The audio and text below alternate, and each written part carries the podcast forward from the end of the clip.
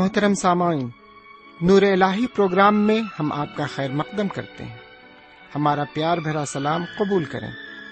ہمیں امید ہے آپ خداون کریم کے فضل و کرم سے پوری طرح بخیر و آسودہ ہوں گے۔ ان دنوں ہم مقدس بائبل کے پرانے عہد نامے سے استشنا کی کتاب کا مطالعہ کر رہے ہیں۔ اس کتاب میں موسا کے معرفت بنی اسرائیل کو معاب میں دیے گئے کلام کو پیش کیا گیا ہے۔ جنگل میں لمبے عرصے تک بھٹکنے کے بعد کنان میں داخل ہونا، جنگل میں چالیس سال بھٹکنے کا ذکر خدا ون کے رہنمائی اور دس احکام و خدا کی وفاداری کا ذکر ملتا ہے۔ اس کتاب کا مرکز ہے، خدا اپنے چنے ہوئے لوگوں کو جن سے وہ محبت کرتا ہے، انہیں بچاتا ہے اور برکت دیتا ہے۔ اس لیے لوگوں کو یاد رکھنا اور اس سے محبت کرنا اور حکم ماننا ہے تاکہ ان کے پاس زندگی ہو۔ آئیے آج کے اس مطالعے میں ہم خدا کے کلام کے ساتھ روبرو ہوں اور اس کے فرما بردار بنے رہیں۔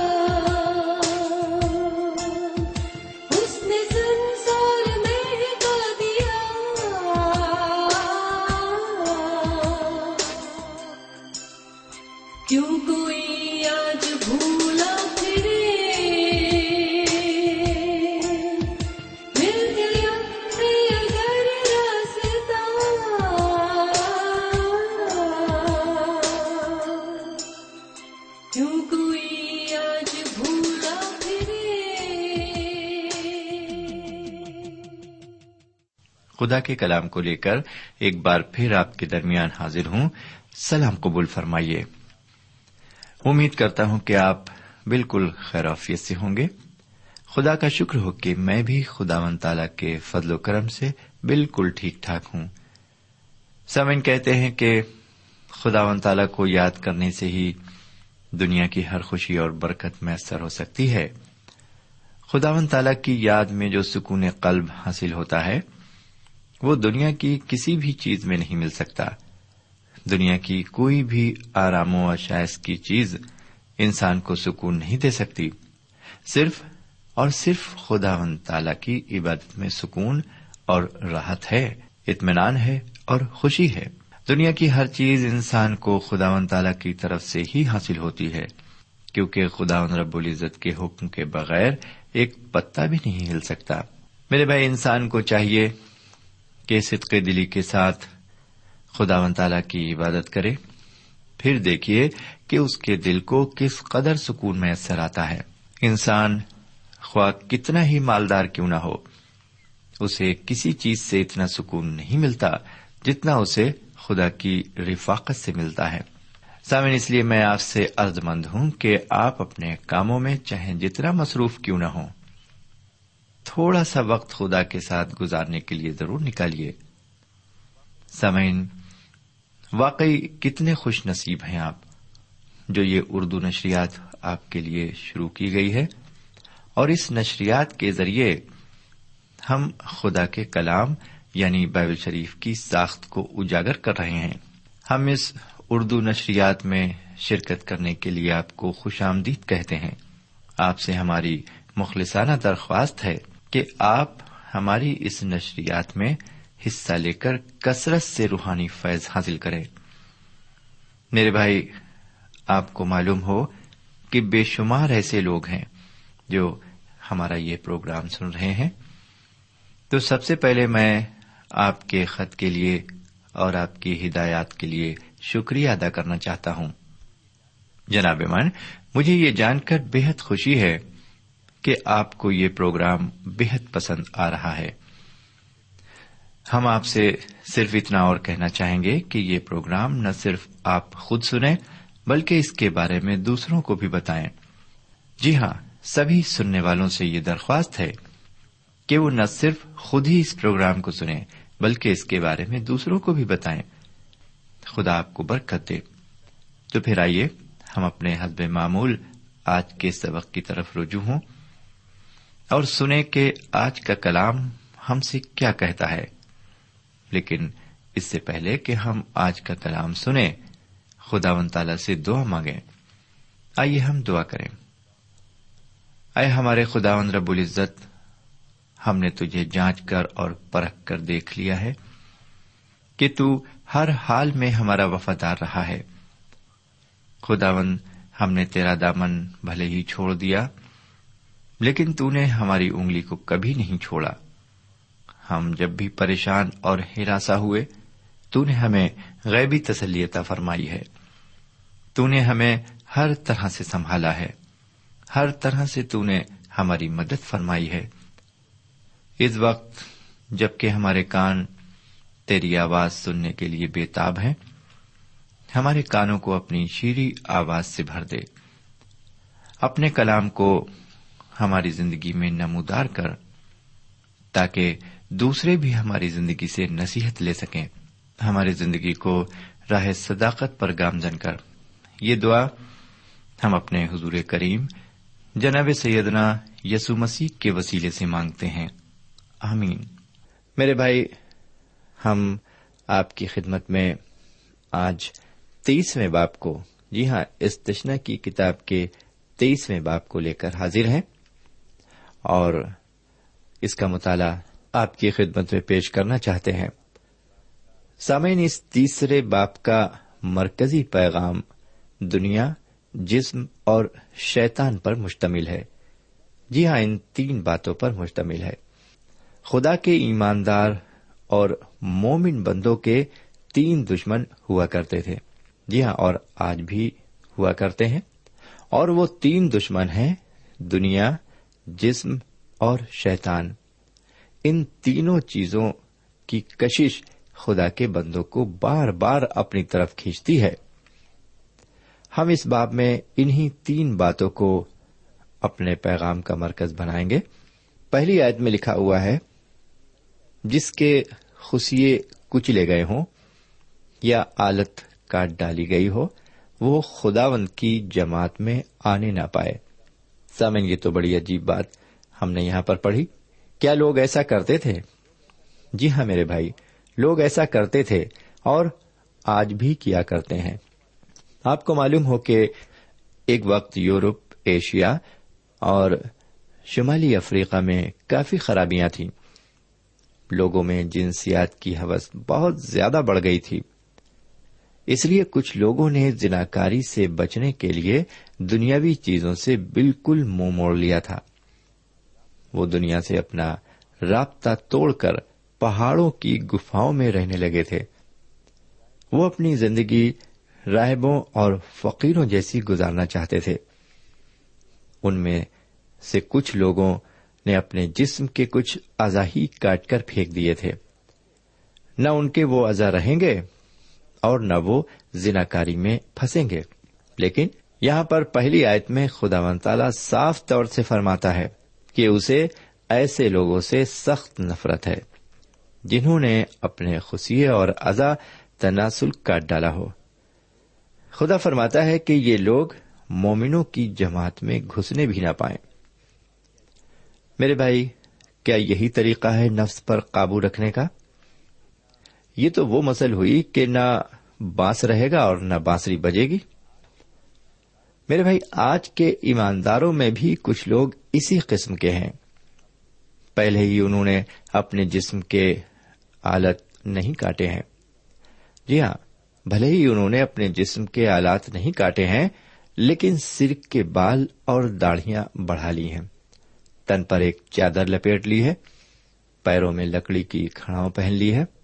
کوئی قبرستان میں جا کر بیٹھ گیا ہے اور کوئی شہر کے کنارے جھوپڑی ڈال کر بیٹھ گیا ہے؟ اس طرح کا ہولیا بدل کر وہ یہ دعوی کرتے ہیں کہ وہ خدا کے ساتھ راست باز زندگی بسر کر رہے ہیں۔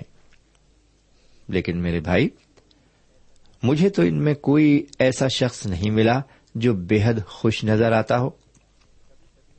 مجھے تو کبھی کبھی یہ بھی شک ہوتا ہے کہ ان میں کچھ لوگ تو صرف دکھانے کے لیے پارسا بنے ہیں۔ انہیں جب بھی موقع ملتا ہے، یہ موقع کا فائدہ اٹھا کر گناہ میں ہاتھ سان لیتے ہیں۔ میرا تجربہ ان لوگوں کے ساتھ کافی تلخ ہے۔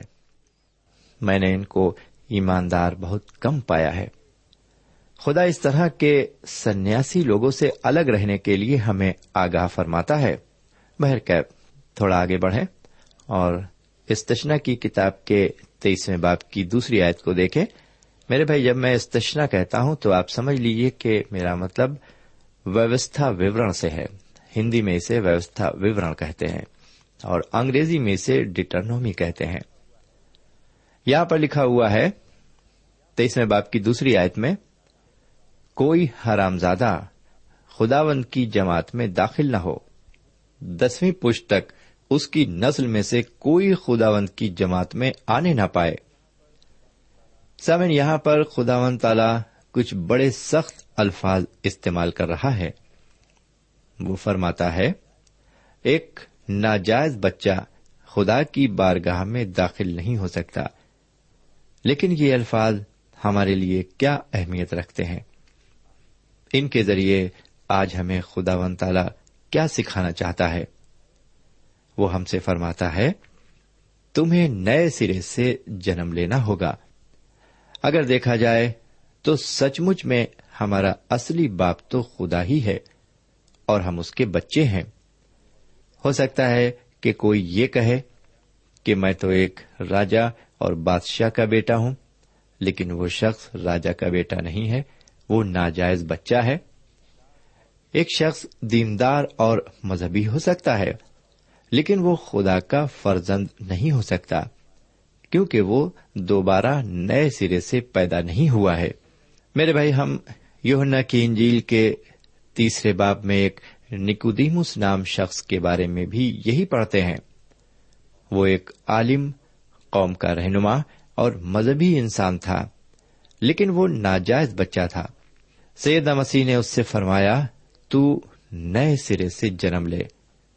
میرے بھائی، ہمیں خدا کا فرزند بننے کے لیے روحانی طور پر نئے سرے سے پیدا ہونا ہے۔ اب ہم آگے بڑھتے ہوئے اس بات کی تیسری آیت سے چھٹی آیت تک عبارت پر غور کریں گے۔ تیسری اور چوتھی آیت میں امونی اور معابیوں کے بارے میں کچھ باتیں کہی گئی ہیں۔ میرے بھائی، آرکیلا، جس نے پتا لگایا ہے کہ امونی اور معابی لوگ بے حد درجے کے بت پرست تھے انہوں نے بال دیوتا کی چھوٹی بڑی بہت سی مورتیاں ڈھونڈ نکالی تھیں۔ بت پرستی کرنے والے کبھی خدا کی بادشاہت میں داخل نہ ہوں گے۔ جی ہاں میرے بھائی، وہ کبھی خدا کی بادشاہت میں داخل نہ ہوں گے۔ یہ خدا کے لوگوں کے ہمیشہ خلاف رہے ہیں۔ ان کو طرح طرح کی ازیتیں پہنچاتے رہے ہیں۔ یہاں پر امونی اور معابیوں نے بھی اسرائیلیوں کو ازیت پہنچائی۔ جب وہ ان کے ملک کی طرف سے جا رہے تھے، تو انہوں نے ان کے سامنے روٹی اور پانی کی قلت کھڑی کر دی تھی۔ اور بلام نبی کو کرائے پر بلوا کر انہیں لانت اور بدوا دلوانے کی بھی کوشش کی تھی۔ بلام ایک جھوٹا نبی تھا۔ ہمیں جھوٹے لوگوں سے بچ کے رہنا ہے۔ جی ہاں میرے بھائی ہمیں جھوٹے لوگوں سے بچ کے رہنا ہے۔ آج عبادت خانوں میں بھی جھوٹے لوگ پائے جاتے ہیں، لیکن وہ عبادت بڑے پرجوش طریقے سے کرتے ہیں۔ ہو سکتا ہے کہ ایک بہت ہی خوبصورت عبادت خانہ ہو، اس کے اوپر ایک اونچی مینار بھی بنی ہو، لیکن وہ جھوٹے لوگوں کا گھر بھی ہو سکتا ہے۔ میرے بھائی ہم کو جھوٹے لوگوں سے اور جھوٹے مذہب سے بچنا ہے، کیونکہ جھوٹے مذہب کے پیروکار خدا کی بادشاہت میں کبھی داخل نہ ہوں گے۔ اب ذرا ساتویں اور آٹھویں آیت پر بھی ایک نظر ڈال لیں۔ ساتویں آیت میں خدا و تعالی فرماتا ہے، تو کسی ادومی سے نفرت نہ کرنا، کیونکہ وہ تیرا بھائی ہے۔ اور اسی کے ساتھ ساتھ تو کسی مصری سے بھی نفرت نہ کرنا، کیونکہ تو اس کے ملک میں رہا ہے۔ سامن ہم نے پیدائش کی کتاب میں دیکھا تھا کہ ادوم حضرت یعقوب علیہ السلام کے جڑواں بھائی تھے، جن کو اسو کہا جاتا ہے۔ یہ اسرائیلی ادوم کو محبت کی نگاہ سے دیکھتے تھے، کیونکہ ادوم ان کے رشتے میں بھائی لگتے تھے۔ لیکن امون اور مواب کو نفرت کی نگاہ سے دیکھتے تھے۔ میرے بھائی، ہمیں دیگر قوموں سے نفرت نہیں کرنا ہے۔ وہ ہمارے جسم کی مانند ہے مان لیجیے اگر ہم اپنے جسم سے نفرت کریں، اسے گھونسے ماریں یا اسے کاٹ ڈالیں یا دیگر ازیتیں اسے دیں، تو اس سے کیا فائدہ ہوگا؟ جی ہاں اس سے کیا فائدہ ہوگا؟ ہمیں اپنے جسم سے نفرت نہیں کرنا ہے، لیکن اس کا غلام بھی نہیں بننا ہے۔ ہم جسم سے ضرور محبت کریں، بس ہماری جسمانی شخصیت ہمارے اوپر حاوی نہیں ہونا چاہیے۔ اب ذرا نوی آیت سے سولہویں آیت تک ایک عبارت اور پڑھیں۔ ہم اسے پڑھیں گے نہیں، آپ اپنی بائبل شریف میں اسے دیکھ سکتے ہیں۔ دسویں آیت میں ہم پڑھتے ہیں کہ اگر کسی شخص کو اطلام ہو جائے تو وہ خیم گاہ سے باہر نکال دیا جائے۔ میرے بھائی، اس بات سے یہ پتا چلتا ہے کہ خدا و تعالی کو نجاست بالکل پسند نہیں ہے۔ جی ہاں اسے نجاست بالکل پسند نہیں ہے۔ کیونکہ اس سے ناپاکی تو پیدا ہی ہوتی ہے، مگر ساتھ ہی ساتھ بیماریاں بھی پیدا ہوتی ہیں۔ آج کل ہم اخبارات میں چاروں طرف گندگی کے قصے بہت پڑھتے ہیں۔ لیکن ذرا سوچیے کہ اس دنیا کو اور اس کائنات کو کس نے گندا کیا؟ خدا نے تو ایسا نہیں کیا۔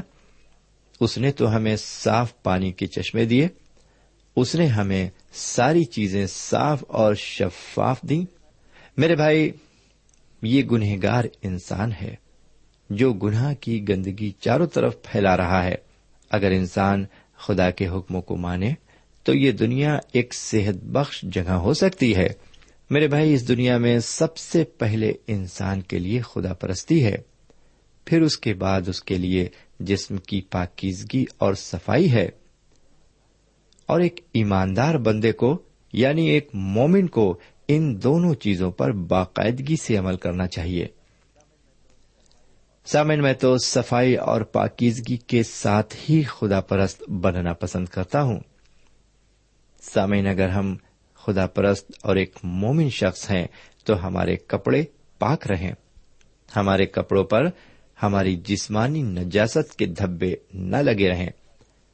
بیت الخلا جانے کے بعد ہمیں ٹھیک سے آب دست لینا چاہیے۔ پیشاب کو جاتے وقت ہمیں پانی ضرور لے جانا چاہیے۔ اس کے علاوہ احتلام کی گندگی اور مباشرت کی گندگی سے بھی پرہیز کرنا چاہیے۔ اسی طرح خواتین کو بھی ماہواری کے ایام بڑی صفائی رکھنا چاہیے، کیونکہ خدا و تعالی فرماتا ہے کہ تمہارے خیموں میں نجاست بالکل نہ رہے۔ میرے بھائی، ہماری کل زندگی پاک صاف ہونی چاہیے۔ ہمارا جسم پاک صاف رہے، ہمارے رشتے پاک صاف رہیں۔ ہمارے خیالات پاک صاف رہیں۔ آئیے اب اس باپ کی ایک آخری عبارت اور پڑھ لیں۔ یہ عبارت تیئیسویں باپ کی سترویں آئے سے پچیسویں آئے تک ہے۔ یہاں اس طرح لکھا ہوا ہے، اسرائیلی لڑکیوں میں کوئی فاہشہ نہ ہو اور نہ اسرائیلی لڑکوں میں کوئی لوتی ہو۔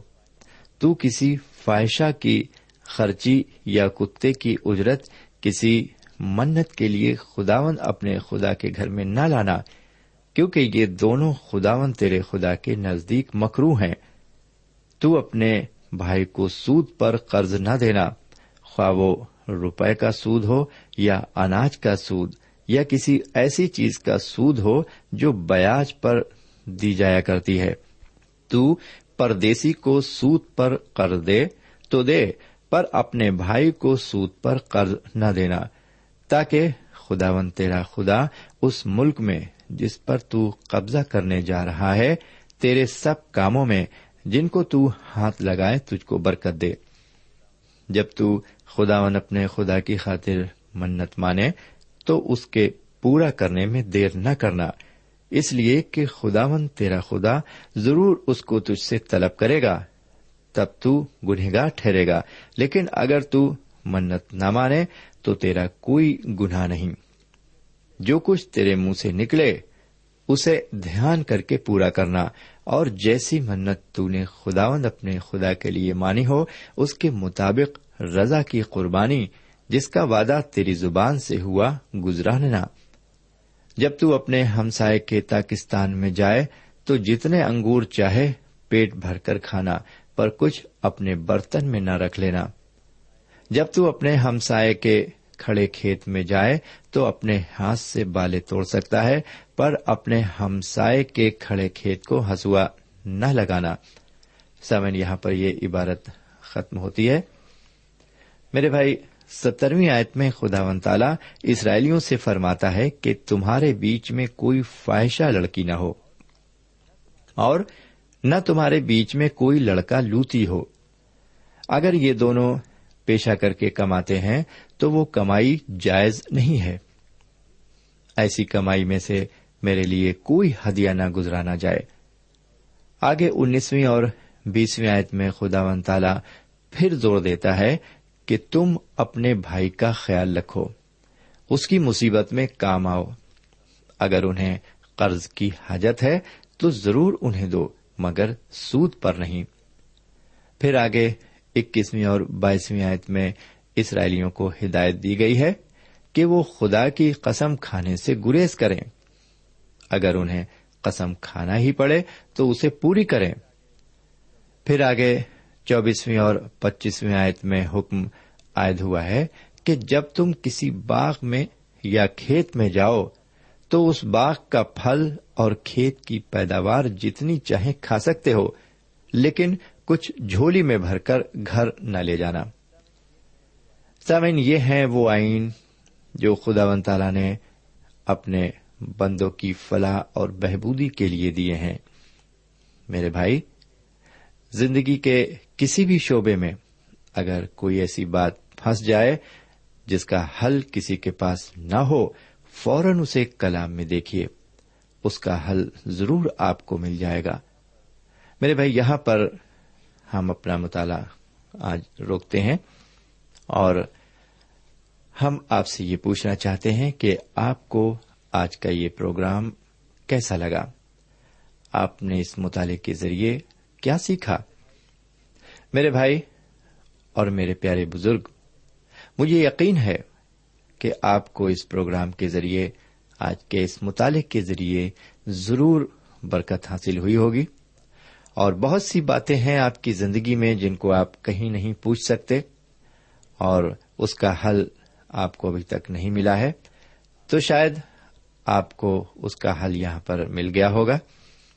میرے بھائی، اگر آپ چاہیں تو اس سے متعلق ہمیں اپنے خط بھی بھیج سکتے ہیں۔ ہم آپ کی مدد کے لیے تیار ہیں۔ اگر کوئی بات آپ کی سمجھ میں نہیں آئی ہے، تو آپ ایک پوسٹ کارڈ کے ذریعے اسے ہم تک ضرور پہنچائیں۔ آپ کے خط یہاں پر راز میں رکھے جاتے ہیں اور ہم اس کا جواب ضرور دیں گے۔ ہم شکر گزار ہیں ان لوگوں کے لیے جو ہمیں برابر خط لکھتے رہتے ہیں۔ جی ہاں ہمیں برابر حوصلہ افزائی ان سے ملتی رہتی ہے ان کے خطوط کے ذریعے اور وہ لکھتے ہیں کہ انہیں بہت کچھ اس پروگرام کے ذریعے حاصل ہو رہا ہے۔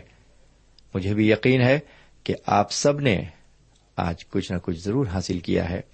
میری آپ سے درخواست ہے کہ مہینے میں کم سے کم ایک خط آپ مجھے ضرور لکھیں تاکہ میں یہ سمجھ سکوں جو محنت میں کر رہا ہوں، وہ رائے گا نہیں جا رہی ہے، بلکہ وہ بہت پھل لا رہی ہے۔ میرے بھائی، ہم اگلے پروگرام میں اب آپ کی خدمت میں حاضر ہوں گے اور تب ہم استشنا کی کتاب کے اگلے باپ کو یعنی چوبیسویں باپ کو آپ کی خدمت میں رکھیں گے۔ میرے پیارے بھائی بہن اور میرے پیارے بزرگ، مجھے یقین ہے کہ آپ اگلے پروگرام میں بھی ہمارے ساتھ ہوں گے اور ہم سب مل کر مطالعے کو آگے بڑھا سکیں گے۔ ہم یہیں پر آپ سے اجازت چاہیں گے اور خدا نے چاہا تو اگلے پروگرام میں پھر مل سکیں گے۔ تب تک کے لیے ہمیں اجازت دیجیے۔ خدا حافظ۔ سامعین، ابھی ہم نے خدا کے کلام کے ساتھ اشتشنا کی کتاب کا مطالعہ کیا۔ اس مطالعے سے آپ کو روحانی تقویت حاصل ہوئی ہوگی۔ ہمیں امید ہے آپ اپنے تاثرات سے ہمیں ضرور نوازیں گے۔ ہم آپ کے خط کا انتظار کریں گے۔ خدا حافظ۔ ہمارا پتا ہے۔ پروگرام نور ال post box number one five seven five Sialkot, Pakistan. پتا ایک بار پھر سن لیں۔ پروگرام نور ال پوسٹ باکس نمبر ایک پانچ سات پانچ سیال کوٹ پاکستان۔ اب آپ ہم سے ٹیلی فون اور ای میل سے بھی رابطہ قائم کر سکتے ہیں۔ ہمارا ٹیلی فون نمبر ہے nine two three four four six four zero four five seven eight. نو دو تین چار چار چھ چار صفر چار پانچ سات آٹھ۔ ہمارا ای میل پتا ہے۔ N A E M three nine four nine eight Hotmail dot com N A E M three nine four nine eight Hotmail dot com ہمارے پروگرام کا وقت اب یہیں پر ختم ہوتا ہے۔ اگلے پروگرام میں پھر ملیں گے۔ تب تک کے لیے اجازت چاہتے ہیں۔ خدا حافظ۔